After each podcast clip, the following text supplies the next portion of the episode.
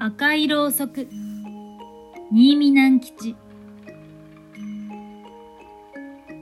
山から里の方へ遊びに行った猿が一本の赤いろうそくを拾いました。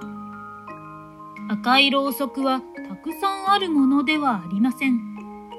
それで猿は赤いろうそくを花火だと思い込んでしまいました猿は拾った赤いろうそくを大事に山へ持って帰りました。山では大変な騒ぎになりました。何しろ花火などというものは鹿にしてもイノシシにしてもウサギにしても亀にしてもイタチにしてもタヌキにしてもキツネにしてもまだ一度も見たことがありません。その花火を猿が拾ってきたというのであります。おお、素晴らしい。これは素敵なものだ。鹿やイノシシやウサギやカメやイタチやタヌキやキツネが押し合いへし合いして赤いろうそくを覗きました。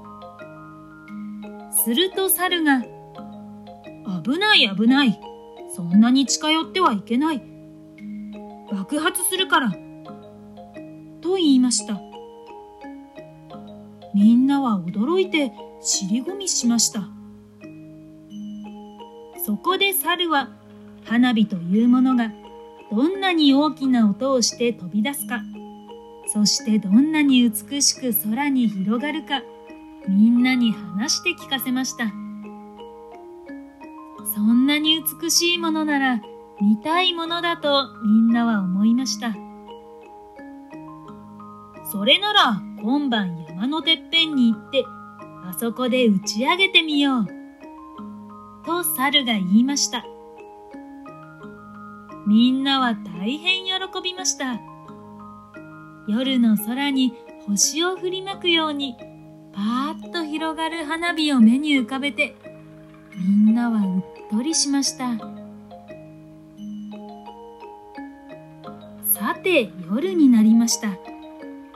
みんなは胸を躍らせて山のてっぺんにやっていきました。猿はもう赤いろうそくを木の枝にくくりつけてみんなの来るのを待っていました。いよいよこれから花火を打ち上げることになりました。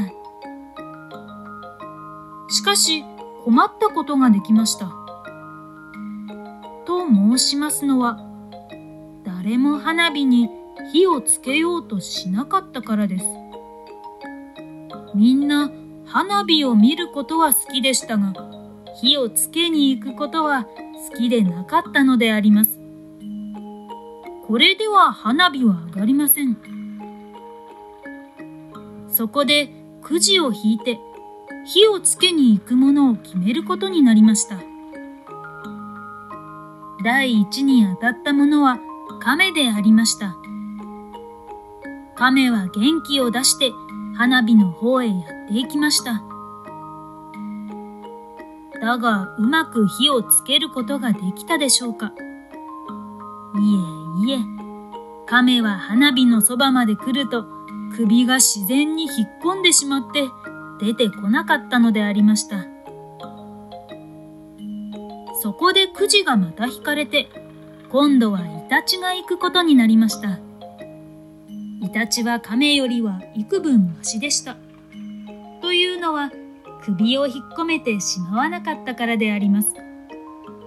しかし、イタチはひどい金眼でありました。だからろうそくの周りをキョロキョロとうろついているばかりでありました。とうとうイノシシが飛び出しました。イノシシは全く勇ましい獣でした。イノシシは本当にやっていって火をつけてしまいました。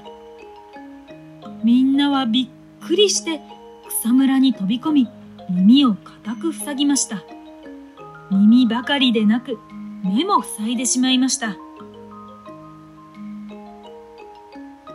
しかしろうそくはポンとも言わずに静かに燃えているばかりでした。